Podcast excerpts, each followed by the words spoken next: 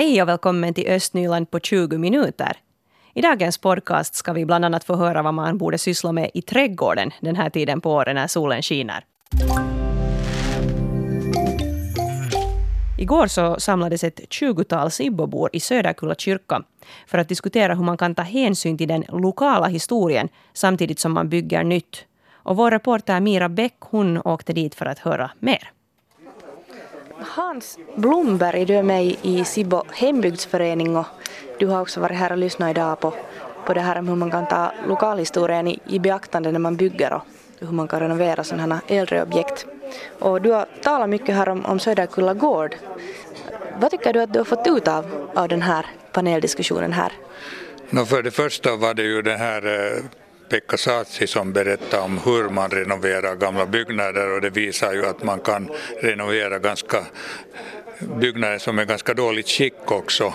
Och vi är speciellt det där oroliga Söderkulla gård över de här gårdsbyggnaderna som inte har underhållits ordentligt. Och och, och, det, där, det ger nog hopp att, att man skulle kunna göra någonting och politikerna tyckte jag också gav ett sådant budskap att, att nu borde man satsa på det och de är nog villiga att, att eh, satsa på den här miljön och kulturen kring Söderkullagård.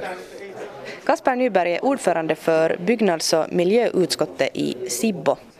Eh, satsar kommunen på att bevara lokalhistorien när det byggs ganska mycket i, i Sibbo just nu?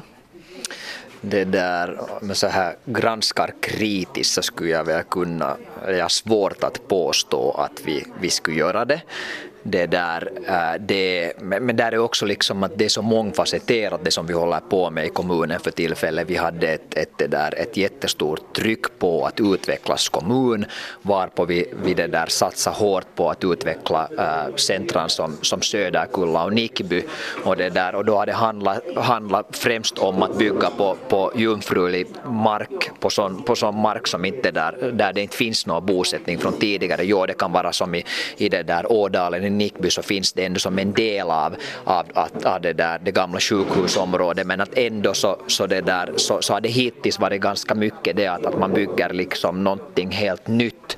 Nu så, så vill jag ju hoppas liksom och vi idag har diskuterat det att, att hur den här nya detaljplanen vid Söderkulla gård ska bli en, en del av, av den befintliga liksom, där byggnadstraditionen och, och, och kulturarvet och det där och där vill jag, vill jag verkligen hoppas på att genom att, att liksom nu beakta det som, som hembygdsföreningen och, och det där många andra liksom, äh, parter så för fram och, och, och, också förstås det där, de människorna som bor i, i, i det där Sibbo som besitter en, en, det där, en stor sakkännedom äh, gällande äh, vår historik. Så, så att de liksom för fram det här med allt från namn till mycket annat och det där och så fungerar det som grund sen för att, att det där för de, för de kommande eller den kommande processen processen.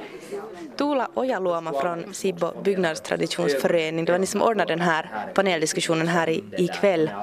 Det talades ju mycket om Söderkulla gård här idag, men, men finns det några andra byggnader här i, i Sibbo som du tycker att skulle vara viktiga att, att bevara? Jo, jo, så till exempel i Nickby, så de här gamla byggnader eh, vid eh, Stora byvägen, så de är faktiskt sådana som vi tycker att det är en, en helhet som, som kanske kanske om, om, om eh, de rivs bort nu så efter, det tar inte ens hundra år, men efter några tio år så, så folk funderar att hur i världen var de så dumma att de gjorde.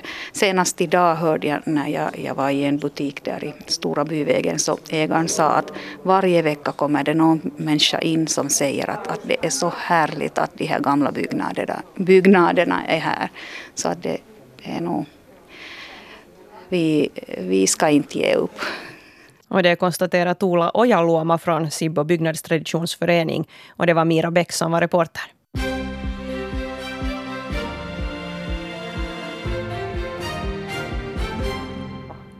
Du lyssnar till de östnyländska nyheterna då klockan är halv åtta. Jag heter Fredrika Sundén. God onsdagsmorgon. Fastighetsägarna ska själva få välja vem som sköter deras slamtransporter. Det föreslår byggnads och miljönämnden i Borgå för Nylands avfallsnämnd som ska fatta beslut om hur slamtransporterna ska ordnas i framtiden. Enligt det gamla systemet har fastighetsägarna själva fått göra upp avtal med entreprenörer.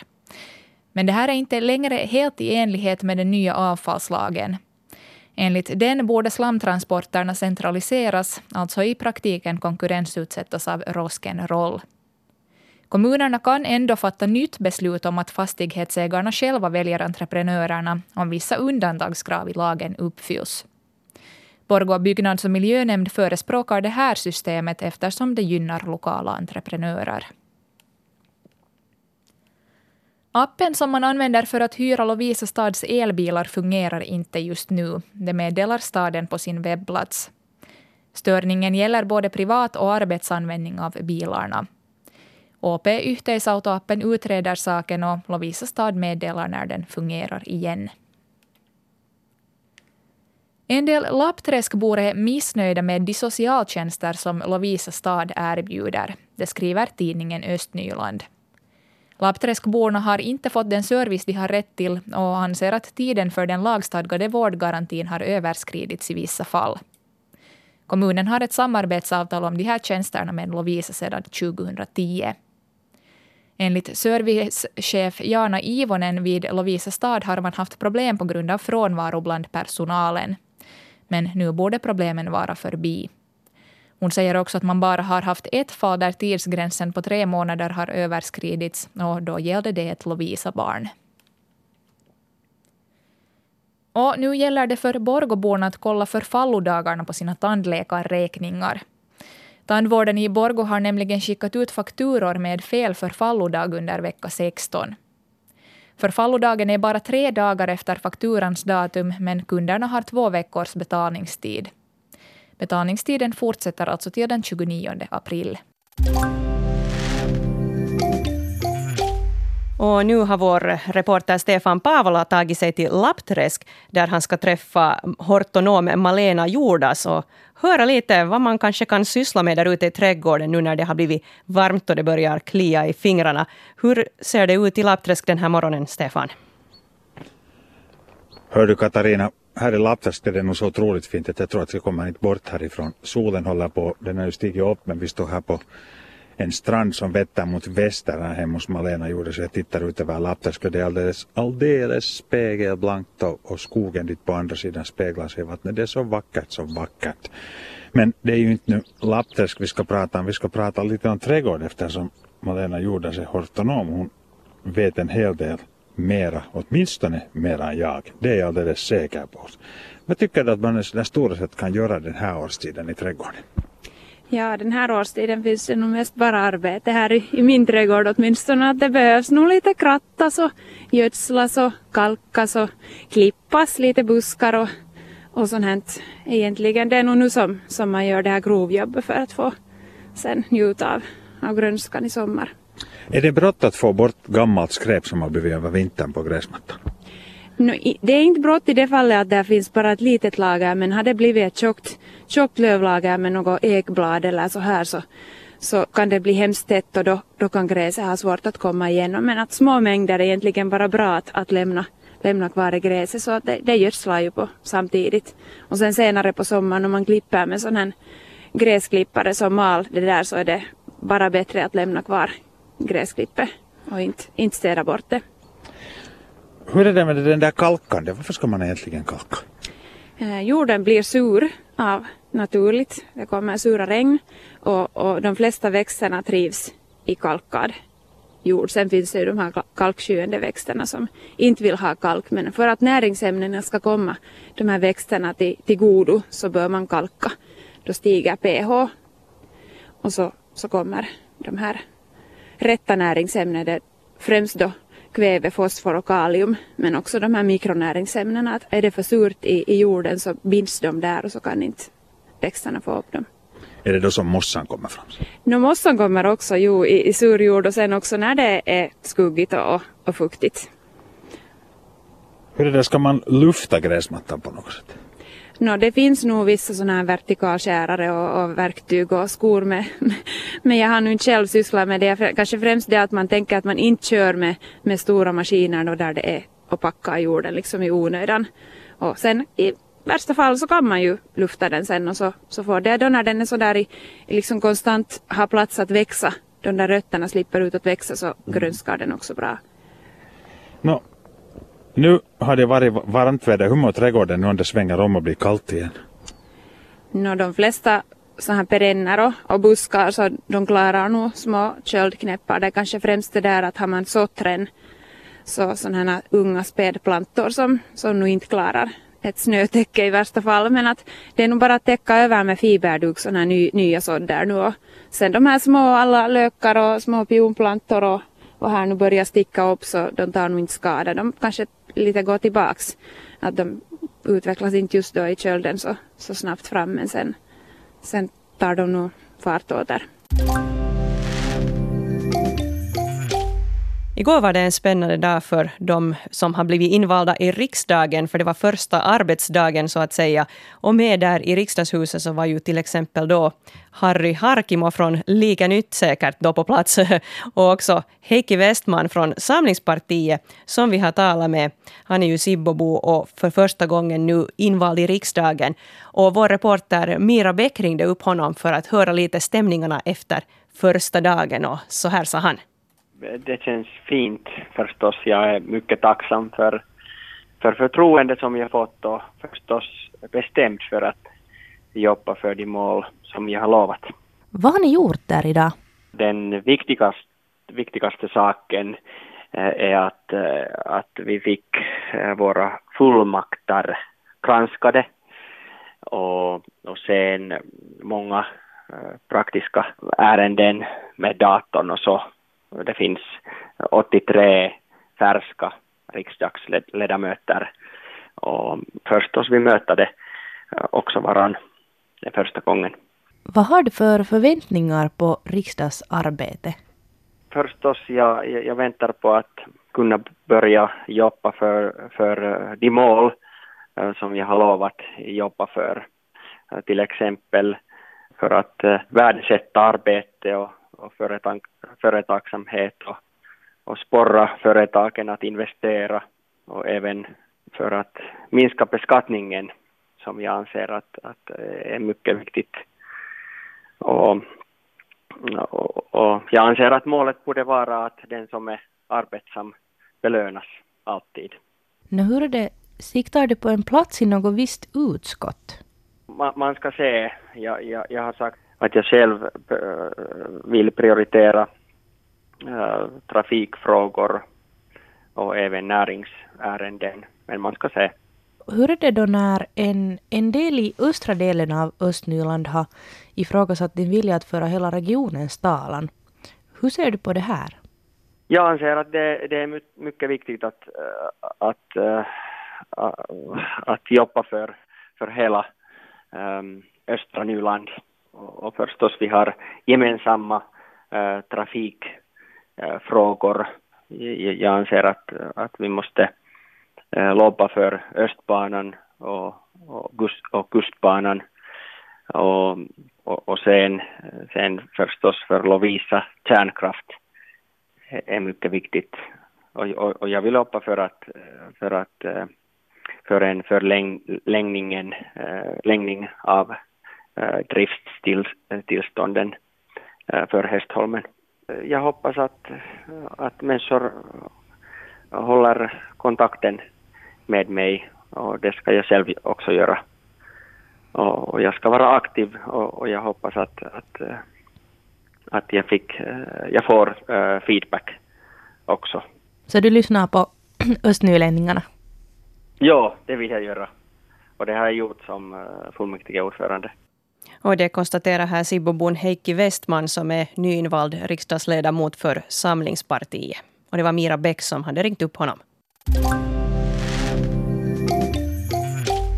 Hur slamtransporterna ska ordnas i framtiden, det har diskuterats av byggnads och miljönämnden i Borgå igår. Ja, det vill säga alltså helt i praktiken vem som ska tömma en skackabrunn.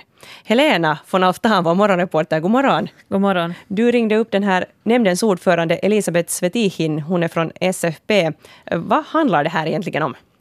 Ja, enligt eh, den nya avfallslagen så borde slamtransporterna centraliseras. Och, eh, de diskuterade länge på den här byggnads och miljönämnden igår. Och efter omröstning kom de fram till att det är ett utlåtande till Nylands avfallsnämnd där de för, föreslår att fastigheterna får själv bestämma och välja entreprenör och inte då kommunen. Just det, så fastighetsägarna ska fortsättningsvis då få välja? Ja. Uh, och alltså det är så här att enligt den gamla avfallslagen uh, eh, var avfallstransporteringen kommunalt ordnad eller avtalsbaserad och det här gamla avtalsbaserade systemet är inte längre lagenligt.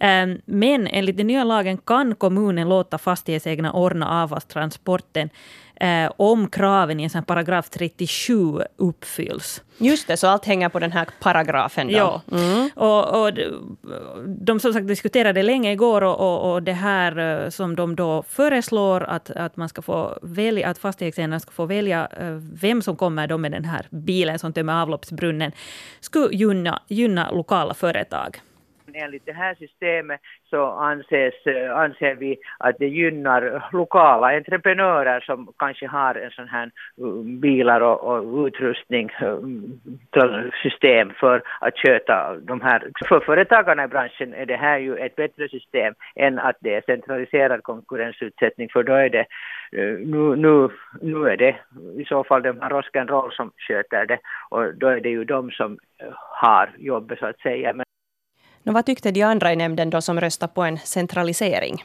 Ja, no, de tyckte sen att det här just med kraven i paragraf 37 var ett problem.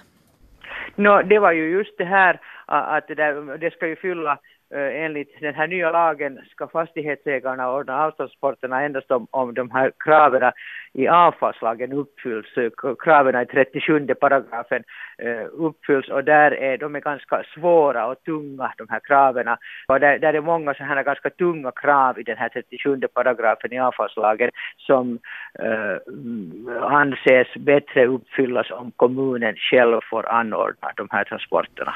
Mm. No, är det här lagligt nu då om de fortsätter med det här att, att fastighetsägarna själva får välja vem som tömmer brunnarna? Ja, alltså de här kraven, det är ju det är allt möjligt sånt här att, att man ska iaktta avfallsföretag och, och stödja utveckling av avfalls... Det, liksom, det här är en hel del också när föreläsningen här krav. Uh, och, och, jag vet inte, Elisabeth Svetikin tyckte att visst följer de lagen. Jo, naturligtvis följer det här lagen tillräckligt bra. Vi gjorde dessutom en sån här äh, klausul till det här utlåtandet som eh, då, då motiveringar för varför vi skulle ha det här fastighetsbaserade avtalssystemet och att eh, det här alla bilar, alla transportfordon, som alla entreprenörer som sköter om det här måste ha registrerade fordon. Och eh, det, det måste finnas något register som sen um, finns tillgängligt för fastighetsinnehavarna att eh, rådfråga och det följer naturligtvis lagen. Så ansåg alltså Elisabeth Svetihin som är ordförande där för byggnads och miljönämnden i Borgo. Och Helena, det här är nu någonting då som Nylands avfallsnämnd ska börja ta ställning till, att hur det i framtiden ska vara.